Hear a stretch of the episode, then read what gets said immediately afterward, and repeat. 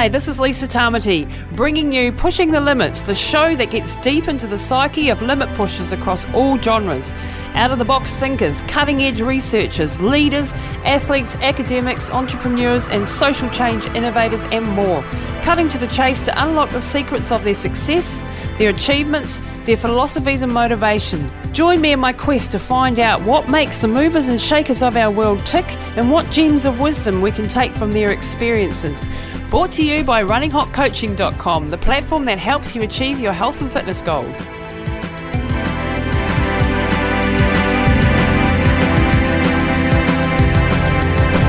Well, hi everybody out there. We're today we're with uh, Nick McCloy, a very dear friend of mine. Hi Nick, how are you doing? I'm going well, thank you. now, Nick McCloy is an amazing lady. Now, I've known this lady for about seven or eight years now, and um, she's certainly had a massive influence in my life and changed things for the better. And um, I dare to say, you know, we've helped each other. Now, Nick McCloy ha- is a writer by trade. She has written over 15 books. She's the author of 15, you heard that right, books. And she was my commissioning editor for two of my books. Now, Nick is, uh, has a BA in politics. Um, but she's so much more than that. And we welcome you to the show today, Nick. So um, let's t- talk a little bit about your background, Nick. Where did you come from? Where did you grow up? Uh, I was born and grew up, grew up in Invercargill, um, but my neither of my parents were Southlanders. My mum is from um, uh, a English Mauritian background, and my dad was from Central Otago. Um, so Southland back when I was growing up was really conservative, and really you didn't kind of fit in unless you were from like four generations of Southlanders. so I always felt slightly disconnected from being a Southlander. Which is not to say, like when they won the Ranfurly Shield, I cried and I will bleed maroon and gold until I die. But there was always a slight sense of not fitting in growing up down there. Yep, I can hear you. So you, you sort of felt like a bit of a, a, a fish out of water sometimes. Yeah, a wee bit of an outsider at times, yeah, yeah. And I think that that's something that's kind of I've carried with me throughout the rest of my life a wee bit. Yeah. Yeah, because we wanted to talk today, Nick, a little bit about your journey. Um, um, your fitness journey for above all because you've you've Yeah. you've done amazing things in the last couple of years and I've seen a massive change in you but um, so you when you grew up down in the Southland you you didn't really like sport did you I think that would be the world's greatest understatement. Um, I, you know, I grew up at the school. The schools I went to were very much focused on if you're a girl, you played netball. If you're a boy, you played rugby, and that was all there was. And and so the people that were really admired at my, my schools were the people who were very good at netball or very good at rugby. Um, now, I am so deeply uncoordinated, I can't even begin to explain it. And I absolutely just, me and netball, no, no, no. And I, found it miserable. And I think the thing I found really difficult was that we were forced to, you know, it was compulsory for us to play. And there was no kind of, so what would happen to me was that I would, from the age of about seven, I guess, I was forced out every Saturday morning into, the, I mean, hypothermic freezing cold um, to, to, to go and get a, basically a wet leather ball thrown at my head. Um, and I was busy trying to unfog my glasses to see it coming. And, you know, all I wanted to do was just be at home and not be in that environment. But I was forced into that environment. And everyone made fun of me because I was no good at playing netball, but yet I was still forced to play netball. and this had So like a, a sort of major sort of impact on your on your early life then Totally, totally. I mean, it just that made me feel even more of an outsider. And I think, you know, I think now, I, you know, I talk to friends where their kids are just getting to that age, and there's so many different options in terms of doing PE at school and stuff. And and they really let kids kind of follow their passion. And I think had that happened to me, things could have been quite different. The one thing that I did love and was always good at was swimming. And right so, you know, I got heavily involved in sort of swimming club and stuff, um, played water polo and that. But again, I was slow. But what I, so I kind of was never quite, you know, swim carnivals and stuff didn't really suit me. But I was always a good distance swimmer, and that's something that I've come back to now. Um, and I think that the young kids, there's not really that appreciation of, of kids that have endurance rather than speed. And I think that that that was kind of another. You Yes, know, that's something that I've learned to appreciate now. Do you, you mentioned their distance. I'll pick up on that now um, because distance we have in common. We're both um, not very fast, and, and but we can go for a damn long time, and that's something that that did come out in your later life. And I think um, Yeah. Nick, moving a little bit ahead. Um, you went to university, you did a BA in politics. You're obviously a very academic lady. I know you to be very intelligent. Yeah, but, I, but equally, I was, um, how should I put this delicately? I was distracted by the uh, social opportunities that Dunedin afforded me after living in, in, in Invercargill. And I think in some ways, you know, when I went to Dunedin, um, I found a group of, of kind of like-minded people uh, who were quite kind of into a lot, like I got really into music and um, really involved in student radio, really involved in, in student paper, and, and kind of in the arts scene.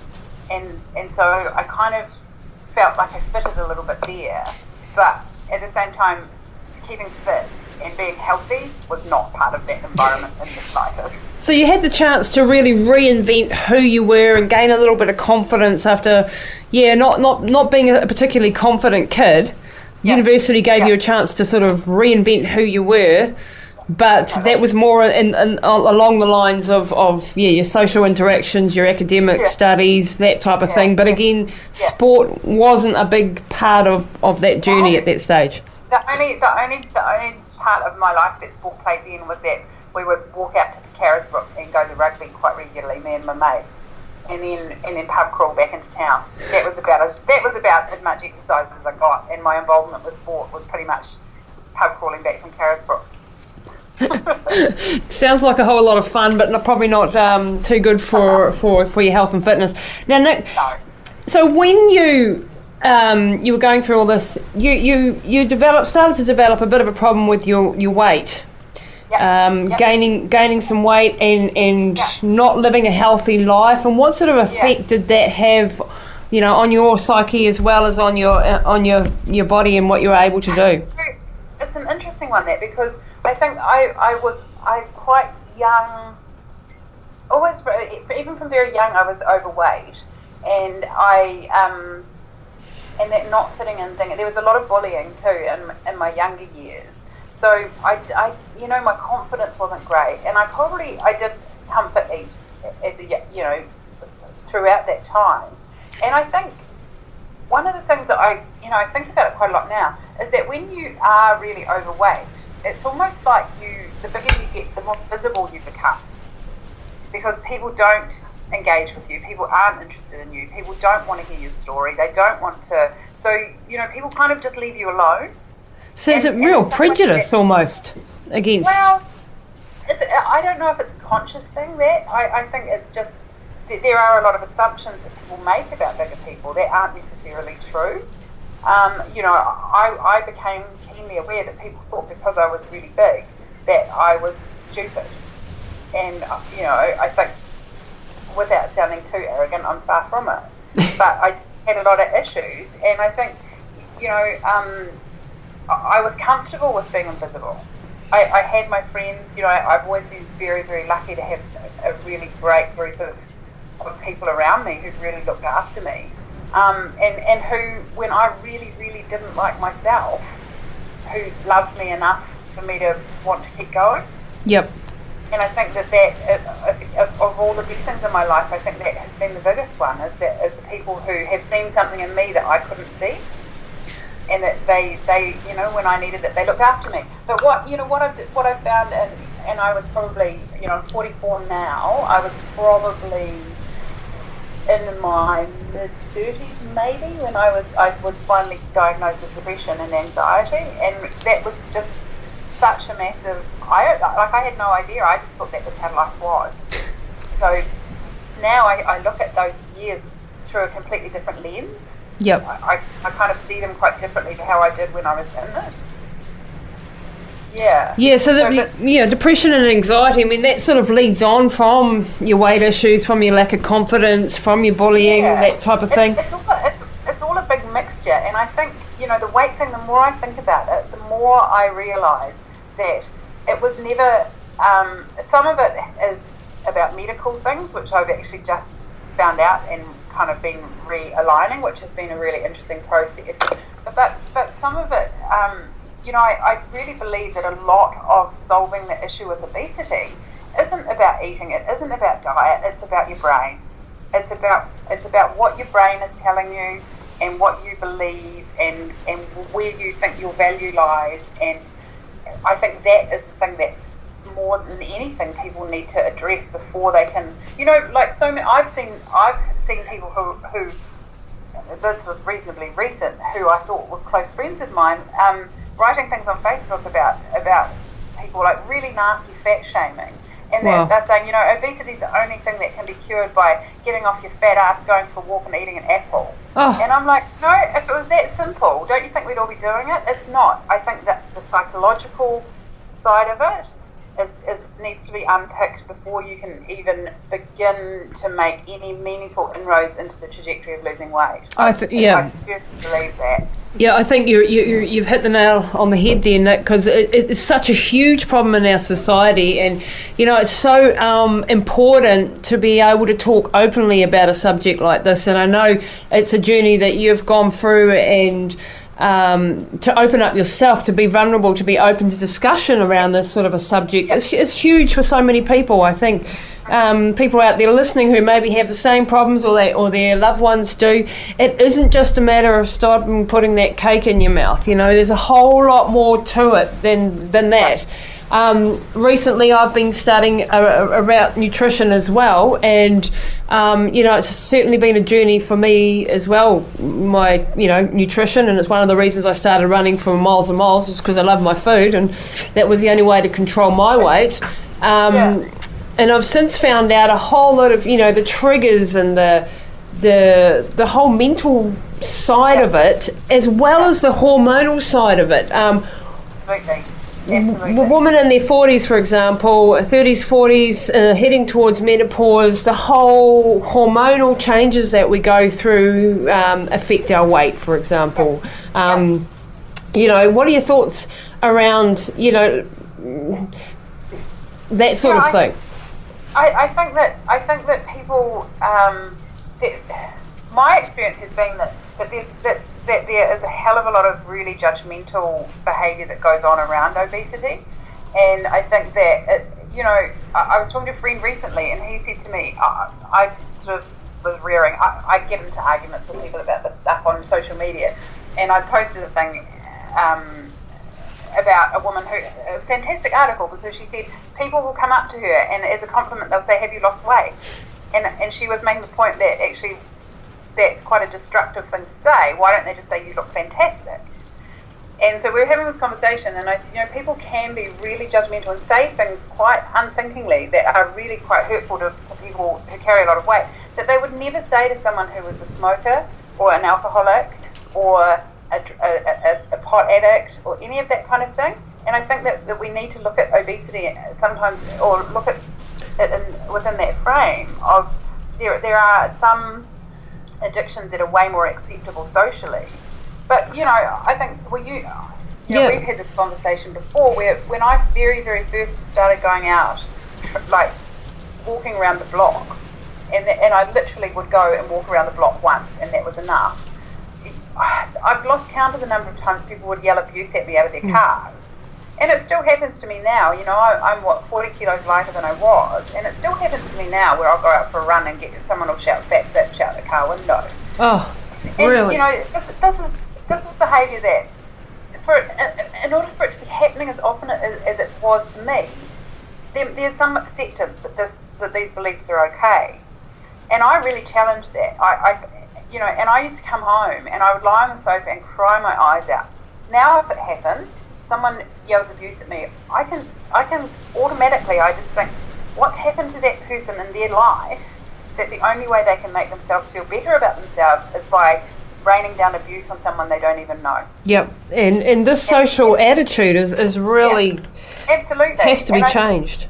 I, yeah, there there is a real. Um, it seems to me that there's a real presumption that people who, who are overweight are not very intelligent um, a bit, yeah, a bit stupid, and have no self control. Mm. And I, you know, I just I look at I look at the things that I've achieved, bef- you know, before I changed things around in my life, and it even stuns me. But I just think, you, you know, people don't con- consider those people with any kind of empathy or understanding, or you know, there's just this judgment. Absolutely, that- absolutely. That, they're somehow different from from the mainstream of people. Therefore, there's something wrong with them. So they're almost treat, treated as lepers in our society. Yeah, absolutely. And I think it's been really shocking for me with social media, seeing seeing the way that, that people who I know and who know me, and they didn't know me before. These, it's never people that knew me when I was at my biggest. Quite get, quite cavalierly post really nasty stuff about people because of their size. And I look at that and I think you didn't know me then, but that's what you would have thought of me. Therefore, I, I, I choose not to engage with that, with those people. I'll challenge it, but then I just think, you know, they're not, that's not cool. That's not people I want to have around me. The, the, I guess the, um, one of the things I find really quite challenging with it is though, had they said those things about people on account of their sexual orientation, of their gender, their religion, any other thing, people would have bounced them so hard and, and would have shouted them down so hard. It's, it's almost like the last bastion of acceptable hatred Mm. is to fat shame and is to is to um, really be, be allowed to say what you like that denigrates people because of their size. Absolutely. And that's, that Yep. shocks me. It, it's, it's, it's akin to racism or any other sort of bigotry. Yeah, I mean, people say, "Oh, but you choose to be that way." Someone doesn't choose to be whatever whatever race they are. But you know, in some ways, yes. In some ways, I I caused this, and, and in some ways, no, it wasn't my fault. Um, and I've I've you know gone into done a lot of research into the fact that my thyroid doesn't work properly, and I've got that sorted out. And there's so many different factors that that play into someone becoming obese that really the only thing that is going to help people is to under is that understanding and And that sort of leads into this, uh, you know, the, the state of our nutrition as a society, as the the way that we get our fruit and vegetables, our processed food in the supermarkets. Yeah. This is where it's coming from, and like I've Yeah. worked a lot in, in schools, and one in five children is obese, and one in three children now who are born now will be uh, diabetic as an adult. Um, and, and a lot of that comes from you know that um, food that is readily available and cheap isn't necessarily good. You know, I think that there's a lot of reliance on processed foods, on fast foods, and where people just don't have the time or the knowledge to be able to go, actually, I can make myself some soup, or I can, you know, I can grow. You know, one of my greatest joys is that I now have my own vegetable garden, and I can. That's way cheaper than buying it. But I think that there is just that that disconnect between production and and eating. You know, and I think something really needs to change in that in that system that we've got. I mean, the age of our fruit and vegetables, for example, in the supermarket is over two weeks on average.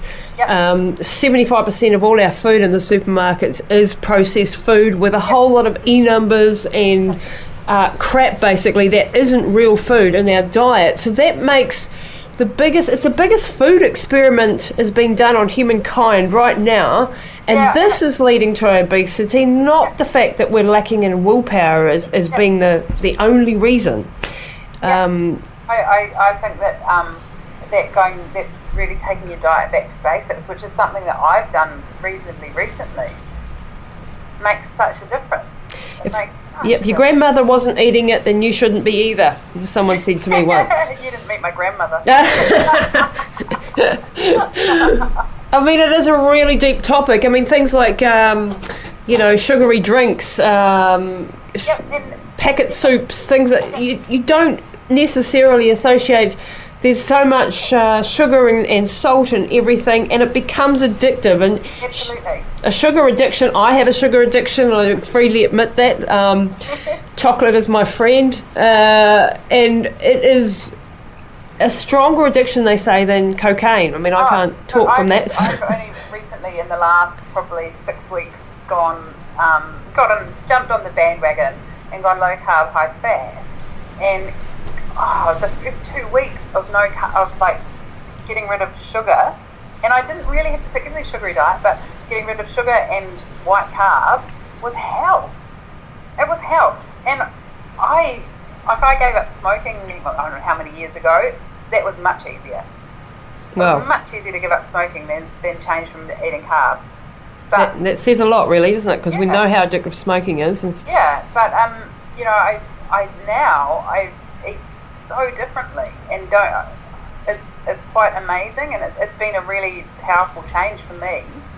Um, because really, basically, what I'm eating is, is vegetables, um, a little bit of free free range, you know, good quality meat, eggs, and a wee bit of dairy. So real food, real yeah. food without chemicals added. Yeah. and it's it's amazing. Like I went, I would go hiking before and take so much food with me go out for say three three and a half hour hike. And I'd be eating probably every half hour and just making sure that I, you know, I'd, have, I'd always have like gels or um, have dried fruit and always the sweet stuff. I went out a couple of weekends ago, did a three and a half hour hike and never ate anything.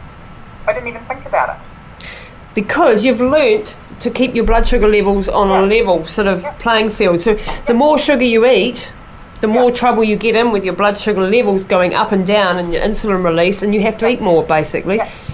So there's a whole lot of things behind this. There's psychology behind it. There's there's childhood traumas behind it. There's I read an article recently about defiance. That food was seen as an act of defiance for people who are struggling with their with their intake and what they're eating, um, that the act of going stuff it. I've had a hard day. I'm going to eat that chocolate bar. Yep. Um, was really an act of defiance, and I thought, well, that's a new yeah. way of looking at it, yeah. rather than a lack of willpower. Yeah, definitely. And oftentimes, I would be like, I've had a hard day. I deserve a treat. Yep. And that might have been um, the chips or whatever. Uh, one of my things was always that I never ate particularly much, and I think that's this is the, medical where the medical side sort of played into it. Is that you know when I was at my you know I would watch Dr. Phil, and I'd see these people that were around the same size as me, and they'd be like, oh, I go through the drive-in at McDonald's and buy five Happy Meals and pretend they're all for my kids, but I eat them all myself, and I'd just be like, I couldn't eat that much if I tried. Like I, I never ate particularly much, but but what I was eating, i.e., carbs, my body just hung on to. Yep, and that's the so, hormonal thing. So you're starting to suss that out now and work through what. Yeah, absolutely. And and I, you know, the amount I've just got so much more energy now, um, to to put into, you know, doing the stuff I want to do, which you know, it's so I'm I'm training much more efficiently. I'm I'm getting out there and doing it and not dragging my ass quite in such a sorry way as I would have in the past. So, Nick, what would be your advice, you know, to, for other people out there listening to this journey that you've been on with your weight loss? Yeah. Um, where should they start? Because I mean, for, for someone who is say 150 kilos, yeah. it's a hell of a it's a it's massive hard. task, and I can understand the feeling of, oh, why even bother? I'm not going to get there, you know. And I think the thing is to make small goals rather than going, you know, I want to lose 75 kilos, which is a long, long, long term plan, you, you've got to make those small goals. You've got to be like, I want to be able to walk to the shop without stopping, or I want to be able to, um, oh, you know, one of the best moments for me, getting in an airline seat and not having to have an extender. Wow. You know, it's those little things, and I think that's the way to do it: is to make those small goals along the way, rather than looking at that bigger picture goal, which can just seem so far away and so impossible. It's but and the other thing I think for me, someone said to me recently, "Oh, you know, congratulations for being brave enough to start," and I said, "Starting was nothing." starting was easy. It was keeping on getting up and getting up and getting up every single time I got knocked back. That's so, the hard part. So and, consistency. And yeah, you will have setbacks. There, there will always be like anything. There will always be setbacks that make you want to just lie back down on that sofa, open a packet of chips, and cry. But you, you, it's it's every time you get back up, you become more resilient, and it is about resilience and how you deal with with what life throws at you. You know, I mean, you've known me for ages. When we first met, you would never have expected that I would have done. Because I remember we met, and I was like, "Why do you? Why do you do this? Why would any? Why would any sensible person want to like run any further than the bus stop in the rain?" no? So you would never have expected that I would turn around and end up doing an ultra or end up doing like massive open water swims. Well, yes and no, no, because I, I, you know, it didn't surprise me at all, really, once you started to get into it, and and Yeah. because I did recognise in you stubbornness and the, the the when you set your mind to something, you went and did it. I mean, as a as a writer, someone who writes books, for me, that was the that was the same thing. How do you sit down and write an entire book? Yeah. You know, that it's the same process, and you used a couple of words there consistency and resilience, um, Yeah. which I think are an absolute key to being successful in, in life and business and sport and in weight loss, whatever you're doing. If Yeah. you, um, how do you get your head around writing a book, for example? Is it the same process that you go through?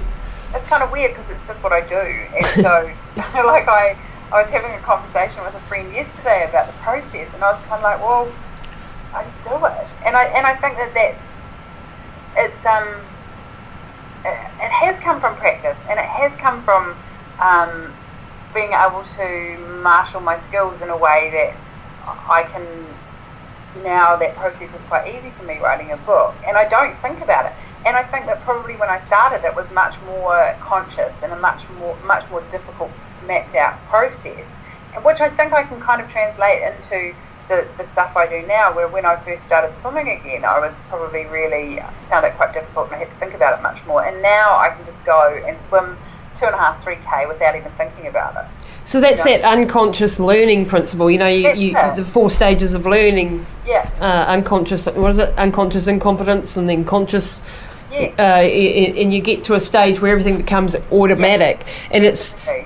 so whatever you're doing and whatever challenge in life you're having to try and get to that stage so everything is always difficult at the start in other words isn't it. And it, and it just is about keeping on. And, I- you know, I'm still at that point with my running where I still find it really hard. And I still have to really force myself sometimes to go out there and do it. But I know from the other experiences that the only way I'm going to get any better at it is just to keep doing it and, and keep consistently training and and and you know I'm as bad as anybody. I'm so impatient with my run training, and I'm constantly like, oh, I'm not getting any better. But then when I sit down and look at, you know, the times that I'm doing, and the yeah, I am. I'm making small gains, and I think that's the thing. In the, that's what I was just saying. You've got to focus on those small, those small wins that you have, because that's what keeps you going from day to day. You're not going to run an ultra every day. You're not going to do an ocean swim every day. It's those small, small gains. small You steps sub goals yeah. And and the worst thing for me, I'm really bad at looking back and seeing where I came from because I'm always thinking about where I'm going.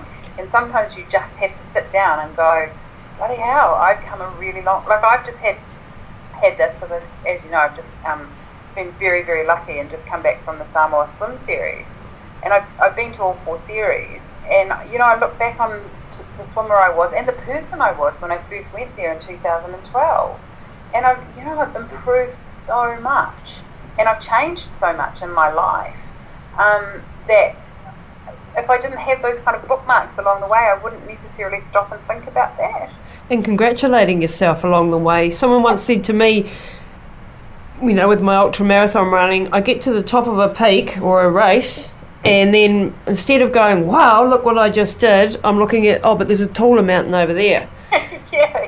Yeah yeah And I think that's that's sort of um, you know um, symptomatic of our society too in a way because we're like we're always striving. We've got to be better. We've got to be improving. We've got to be self improvement. every single time I do an interview about a book or maybe not every time but maybe 90% of the time they'll say so what are you working on next and I think God I've just finished this one give me a break is this one not good enough what you- it's like it, would be like when a, a woman has a baby and, and they just popped it out and there's your baby and they go right so when are you having another one it's so true. it's like jeepers is this one not good enough Like, just give me a moment So this is such a good an- analogy because I mean I relate to that too. The first thing that anybody says to me when they meet me is, "What's your next race?" And what you know, sometimes you just want to go, "Well, nothing actually." yeah, I'm just trying to survive. Yeah, yeah. Oh, I like that baby analogy. That's a good one because people wouldn't say that to a lady who's just given birth, would they? But they do to you when you've given birth to this book or this race or whatever.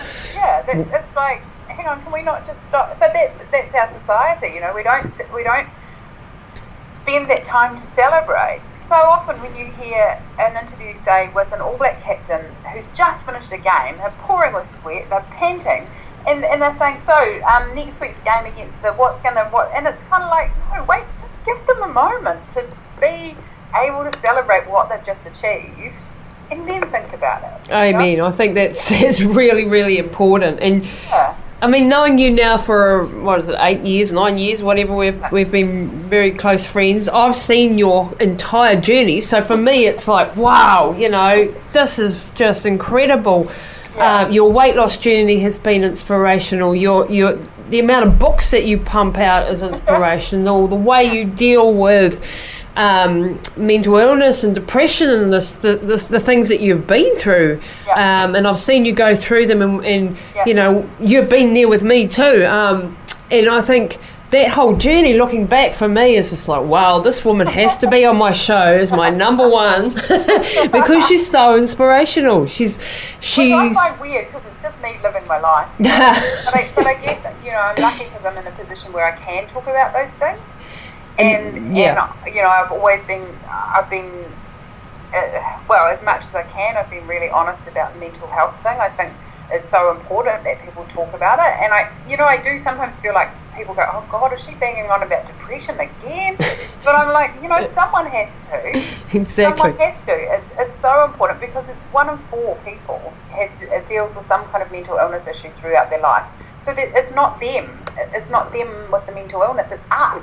It's you know one in four is a hell of a lot of people. Yeah. And the other three, four out of four just haven't admitted it because. Maybe. But the other three know someone, are close to someone, they live with someone, or you know, play Yeah. rugby with someone, or whatever who who deals with this. So it's everybody. It's, it affects everybody's lives, and not just some amorphous them over there. And I think that's why I talk about it so much, is because I think that the more people do, the more it just becomes a normal part of a part of life. And that's why I, I think I, I respect you so much, apart from your achievements, is the fact that you are open enough to be able to share some of these stories and some of these vulnerabilities really in an open and public forum. It takes guts, and I know it takes guts because, you know, you helped me out mine, um, my dramas along the way. You know, I think that I, you know, I sometimes. I, I was just talking to a friend this morning about this, and you know, I, I shocked myself with what I've done. You know, I look back to how it all started for me, the whole fitness and and you know, getting back into swimming and running and stuff, and it came from quite a dark place. Um, and it came from a, a, friend's mother saying to me, um, it was just around the time of Auckland Marathon, and she said to me, "Oh, so you're going to walk Auckland Half with me next year?" And you know, I had a really strong sense that she was asking me because she knew I'd say no, and then she could be a little bit smug about it. Mm. And I just thought, screw that, and said yes. And it was like all the air got sucked out of the room, and then everyone laughed at me. Oh, really? And the thing with me is that if if someone really, if I really think someone thinks I can't do something, I am so stubborn that I will be like, right, I will show you. And that's what happened was that I came home and literally started walking around the block and worked my way up. And I, I started, I, I did some trail runs and, I found that people didn't, couldn't, there's, there's no one driving Toranas down the road when you're on a trail run, so no one can be hanging out the window calling you a fat bitch. so I, so I, you know, took to the trails more. Um, and found that that was something I really enjoyed being out in open. Um, and then someone else was quite disparaging about my swimming ability, um, and and had a conversation while I was sitting at the table. They had this conversation saying, "Well, you know, Nick, she yeah, she's she's an okay swimmer. She could probably do an ocean swim race, but she'd need to train for a couple of years to do it." And I'm like sitting there, I'm thinking, "What?" Okay, so I went home and that night I signed up to do the 1k race at the King of the Bays, which was in about four weeks' time. I'm so stubborn, but I didn't tell anyone. I didn't tell anyone. I just, I just thought, nah, I'm going to do this because I'm sick of people underestimating me. Yeah. And and you know, really, that swim one completely reignited my love of being in the water and, and the open water especially. And that's that's become my you know my my happy place and my comfortable you know my saving grace. Sometimes I I go night swimming because again you know I would go to the beach when I first started training. I go down to the beach here on the North Shore in Auckland and, and get abused by people. You know, oh, you fat bitch, call Greenpeace, there's a whale, ah, ha, ha, you know. And it was just, I thought, well, actually, a lot of those times it would have been easier for me to just stay at home Absolutely, and not put myself yeah. through that. But I, I kept doing it. But what I discovered was that if I went to the beach just on just on sunset, so just on dusk, there was no people. The water was flat. It was light enough to see, and that's when I would train. And to, to this day, when things aren't good for me, I'll be night swimming. Swimming and like getting in the sea at night is just the most peaceful, calm place for me. And I just feel like I feel so lucky that I found that space. Oh, absolutely. That, that you know, I know when things get too noisy in my head or in my neighbourhood or whatever, I'll go and do that, and it just helps me work things out. So reconnecting with nature really is is the key point there, isn't it? Um, it's finding your special. For me, Yeah. running. For you, being out in the ocean, being And I think- connected to nature. Yeah, and I but I do think that if that for different people it's going to be different things, you know. And I think that when um, with me, if I sort of sat and thought about it when I first thought, right, I'm going to get active again. Um, if I'd sat and thought, what what now my advice would be, what were the things that you loved doing as a kid? What were the things that really, and whether that was going, getting out on your bike or going dancing or um, you know, some kind of group sport activity, playing touch rugby, whatever, whatever it was that really put the lights on in your head when you're a kid, look at how you can work that back into your life now. Mm. Because I can guarantee you that that is those are the, that's where you're going to be comfortable and where you're going to commit to staying on course. Because it's got to be something you enjoy. I, I mean, I went to the, I went to the gym for years. I went to the gym for like I don't know three years, and I go two or three times a week, and, and I did it diligently. I hated it, and there was no way that that was ever going to be something that would become part of my life because I just didn't love it. And I think you need to find that thing that sparks you off. Even if you're not good at it, just find whatever it Yeah. is that you love, and then Yeah. work it Because- in. Absolutely. I mean, you look at me from the first time I went to swim series, or the first couple of times I was at swim series, I got dead last. I never finished all three swims, and I got dead last or second last out of however many people. This year, because I've been training, went up there and thought my goal was to, to complete all three swims, all three short course swims. So it's three swims in three days. Three, it was two k, two and a half, and a two, and that was my goal. And I kind of in my head thought if I can not get last, that would be really cool as well. and there were 40, I think 43 swimmers swam some of the 2K courses. There were 28 swimmers that swam all three of them, and I got 18th. Wow. So, you know, Miles from the back, Nick. yeah, I've gone from being absolute shit kicker out the back of the back of the pack, thinking what the hell am I doing here, to being almost in the mid pack. And it just comes down to the fact that that it's the one thing I do that I just love, and I it's never I, I've even started loving pool training. No one loves pool training. That's just weird. But it's too cold to be in the sea, so you know. And, and I, I do think that that's the thing is to find is think about that that whatever it was that sparked you when you were a kid, and, and find a way to do that now. So there you have it, people. A, a bit of a, um, a bit of advice from Nick McCloy. Find your old passion and reignite it, and reconnect with nature. Yeah. Um, and you know, I think that um, that's a key thing for our kids too. Is that we are um, way too separated from nature nowadays, or our kids are. Yep. Uh, I, More. even like just when I'm training, I, I, I, I never used to like road running, obviously, because people would abuse me. Um, but what I've done now, I run around my neighbourhood. I've been living here for four years. I feel way more connected to my neighbourhood than I ever did. Because when I go for a run, I say hello to people, and I see people have got like when the feijoas are in season, they'll have boxes of feijoas at their front gate saying, you know, help yourself, or there's always people with some kindling to get, or and, and I see my neighbourhood completely differently. And it is just about being connected to that environment rather than just walking out to the car, getting in the car, going wherever I'm going, you know? Yeah. You know, I, I think that it, it is, it's so important to, to just spend time outdoors. Nick, now I wanted to talk one more thing because you, we, uh, you, you wrote my books, which was all about ultra marathon running. You helped to write those with me. Um, and then you've done your own ultra marathon. So we're not talking here marathon people. She's done those, but she's she's gone and done an ultra marathon. Yeah. The North, uh, the Naseby, sorry, Northburn's my race. Naseby uh, water I've race. The, I've flown over the North Burn, Burn course. I'm good with North I'm getting you there next year, mate. You're not you're not getting out of that one. 50k in the mountains. Yep, I- I reckon you're down for that one.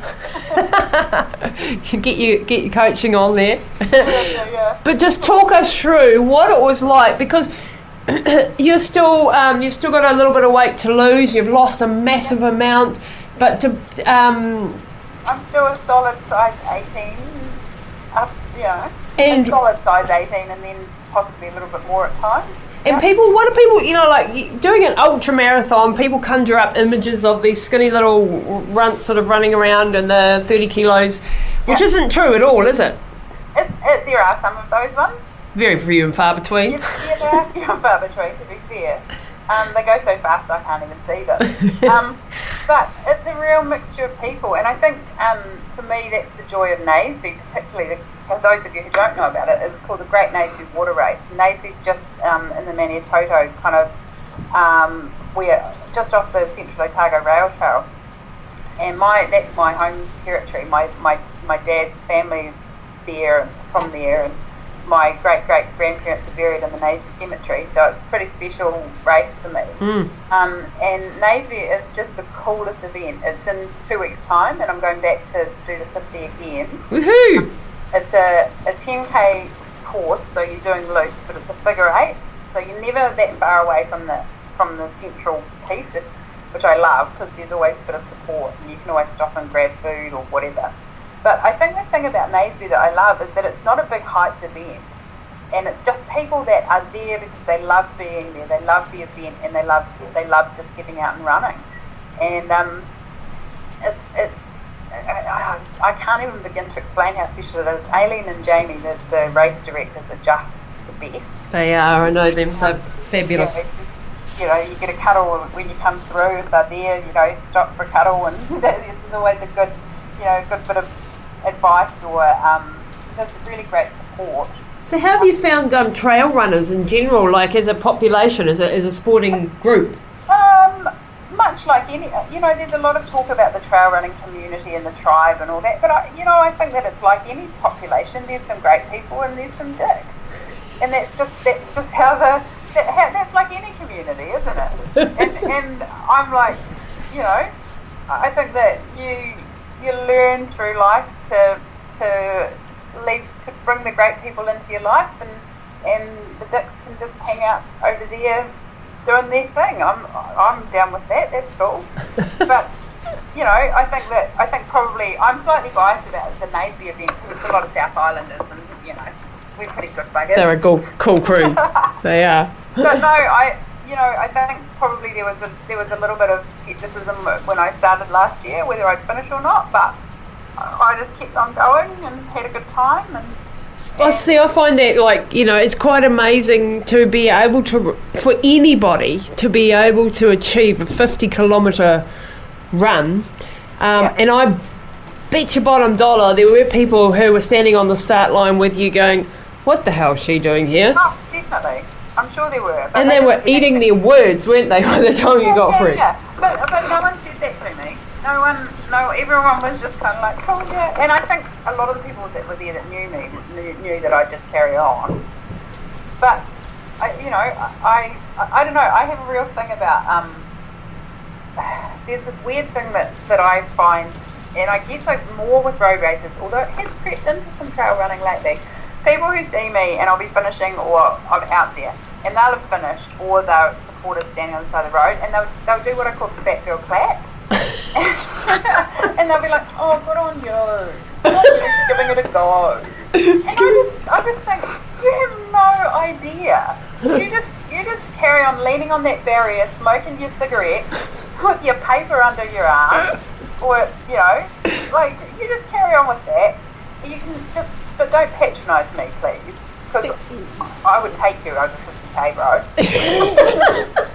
oh, I love it. I, I had I did have a phase where some of my friends were like you should, like that I needed to be just wearing my medal all the time and just go up to people and go look.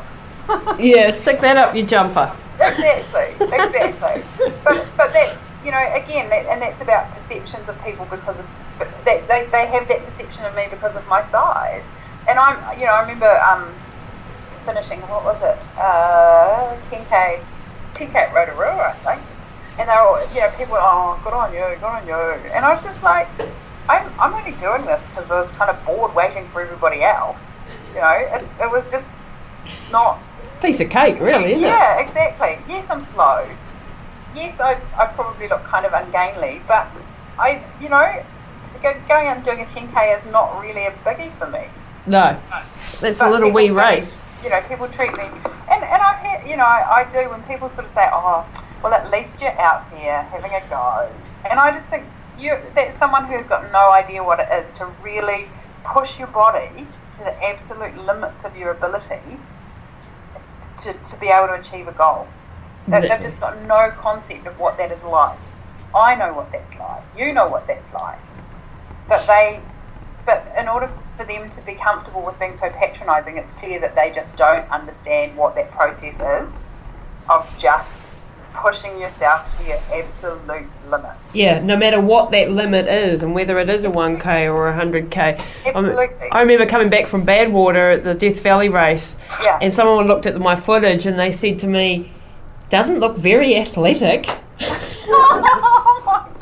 that's it. Like, I nearly punched them, to be honest. I was like, you have no idea what I went through, how hard it is, what I just done.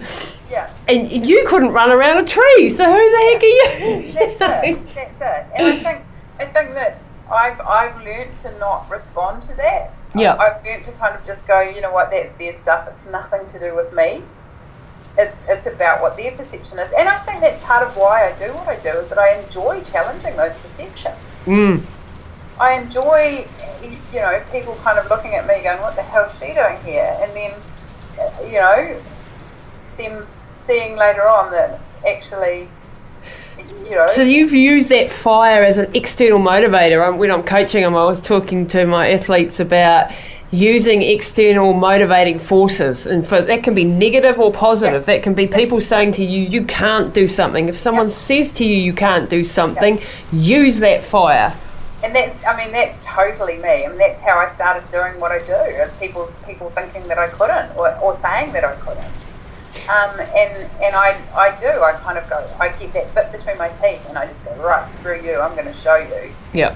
Um, but equally, I think, um, and, and yeah, sometimes those, those kind of negative things, I, I do try and turn around and, and make them fire me up a bit more.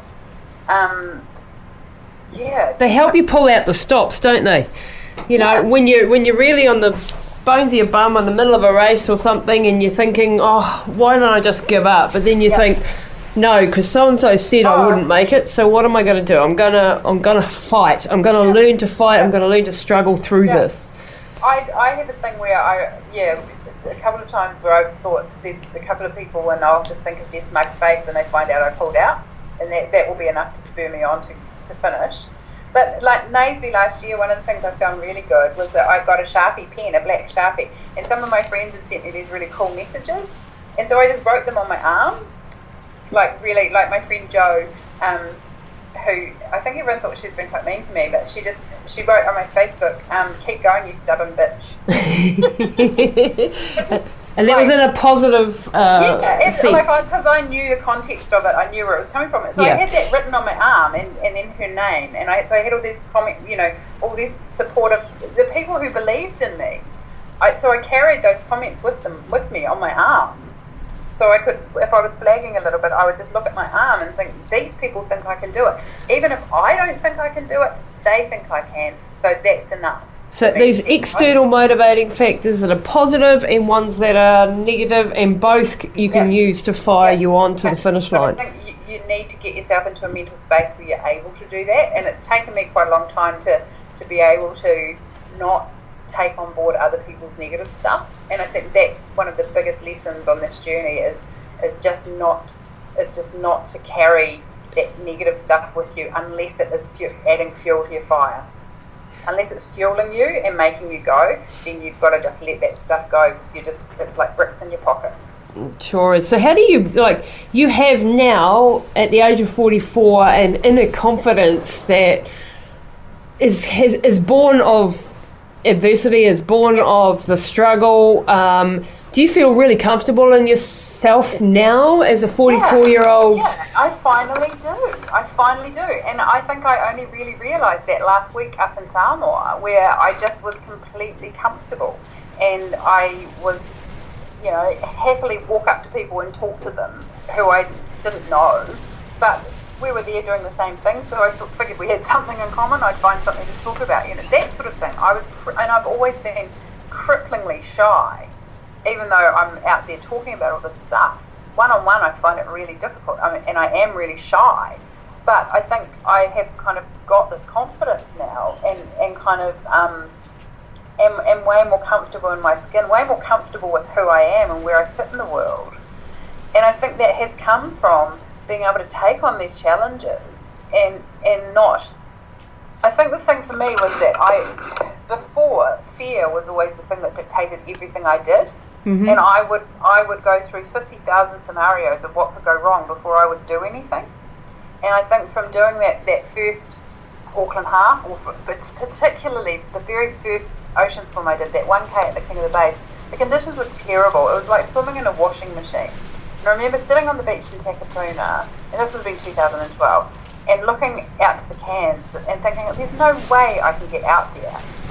And I thought, no, I'm not going to do this. I'm not doing the swim. I'm just going to go home. And then I could see myself lying on the sofa, feeling terrible. And I just thought, you're not that person anymore. You're not quitting this. And even if you get in the water and you can't make it out to that first can and they have to put you on a boat, you'll, have tried and you know. And so I went out and I did it and I swam the whole thing. And So what is your what is your take Nick then on on failure? You know, uh, risk taking, taking those risks. Oh, totally. I've had I've had a couple of pretty brutal DNFs in the water, uh, and I've had one in a in a, in a trail marathon. Um, you, you know, I think you learn so much from from not finishing a race. So a DNF for those who aren't um, au fait yeah. with our lingo, Did not finish. did not finish. Yeah, so t- twice I've been pulled out of the water for not making the cut-off times in swims, and and once I I voluntarily um, quit a race because my feet were like cat food.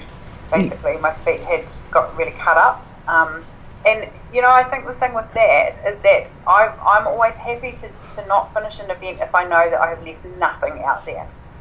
If I if there's nothing in the tank, and I have given it everything I've got and I can't finish, I'm fine with that. See, that's another gem from Nick McCloy, people. If you've left everything out there, if you've pushed the limits and you haven't made it, you're not a failure because No, failing is sitting on the couch, it's going home, it's given up, it's not Yep. starting, it's not taking the risks. yeah, I have. I've, I've never had. I've none of those those not finishing affected my confidence whatsoever. I think I learned a hell of a lot about my preparation, about my my race strategies, particularly in the swims, um, and and I learned where I with where there were things, particularly with swimming, there were elements that I needed to work on in order to make those kind of cut-offs. and and I took that away rather than you're you're just not good at this. You shouldn't do it anymore. It was just like, okay, what can I take away from this that I can work on to make sure that I make those cut-offs next time? So that's turning around that failure, um, and I've failed on many occasions. Yeah. Um, it's turning it from that devastation, which of Yeah. course you feel in the moment, and that's okay, Yeah, but turning it around as quickly as possible. yeah, absolutely. And and, and and I think that that is much easier to do when you know that there was just nothing left in the tank. That you've done everything humanly possible to finish, but you just couldn't. And that's that. You know, that's just how how life is sometimes. but so long as you take lessons from it and you don't let it, you don't let it derail you, you don't let it make you think that you're not good at what you or you're not good enough, then you know I think that's there's a massive lesson in it. Yeah, because I think a lot of people just don't take that risk because they could. Yeah. Fail and then they actually miss out on all that development, on all that growth, on Yeah. the lifting up of their horizons so that Yeah. it's expanded and all that type of thing. Um, Yeah, absolutely. I think I, I look back to that moment where I decided I was going to get in the water that day at the King of the Bays, and I think if I had have come home that day, I wouldn't have done any of what I've done. And I, you know, to be honest, I don't even know if I'd still be alive. yeah, yeah. But I that is the power of, of too of sport of uh, these type of experiences. When you say not be alive, you know that's obviously depression, suicide, that type of thing is another thing that But also, also my health was just so poor. My health was just, I was so, I was Yeah. so ah, large. that- massive. you know and Yeah. i think had i had i not taken that chance that day and and that's the thing is that you that we become very risk averse you know i think that just life in general makes us as risk we, we learn Yeah. to be really risk averse and i think it's really important to be able to to be i think that the key is to be able to, to delineate between good risk and bad risk and I was saying to someone yesterday because I asked her to do something, and she was she was like, "I'm scared," and I'm like, "Is it good scared or bad scared?" Because if it's good scared, you should do it. If it's bad scared, there's a reason for it, and you need to think about it. So it's And I- calculating those risks, being prepared, minimising them, but still taking them. Yep, absolutely. It's, it's those those manageable those risks where you know realistically, what would have been the worst thing that could have happened in that 1k race? I wouldn't have made the first can. I got taken in on a boat, but it wouldn't have killed me. You know, but the best thing that happened was that I finished, and I suddenly realised that fear didn't have to dictate everything I do, and that I could set myself goals that I didn't think I could achieve, and go out there and do it. Well, that's probably a good place to leave it for today, Nick. Look, um, you've covered off so many topics in this one hour that we've been chatting away. You know, from failure to to success to motivation, persistence, consistency, prejudice against people who are uh, overweight, um, the, our food. We've we've discussed God and the world pretty much today.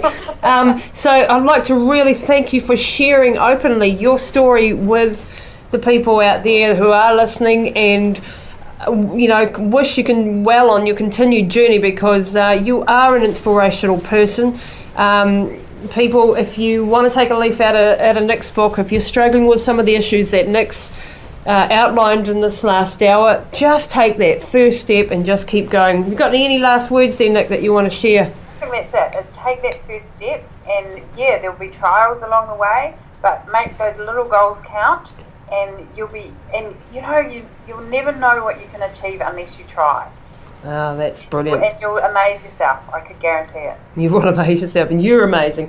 Thanks very much, Nick, for talking to us today. Um, we wish you well on your next uh, big race, 50Ks. Two weeks- two your second tomorrow. ultra. Yes. Okay, mate. Cheers. You've been listening to Pushing the Limits, brought to you by Running Hot Coaching, your online health and fitness coaching platform. For more information, visit us at www.runninghotcoaching.com.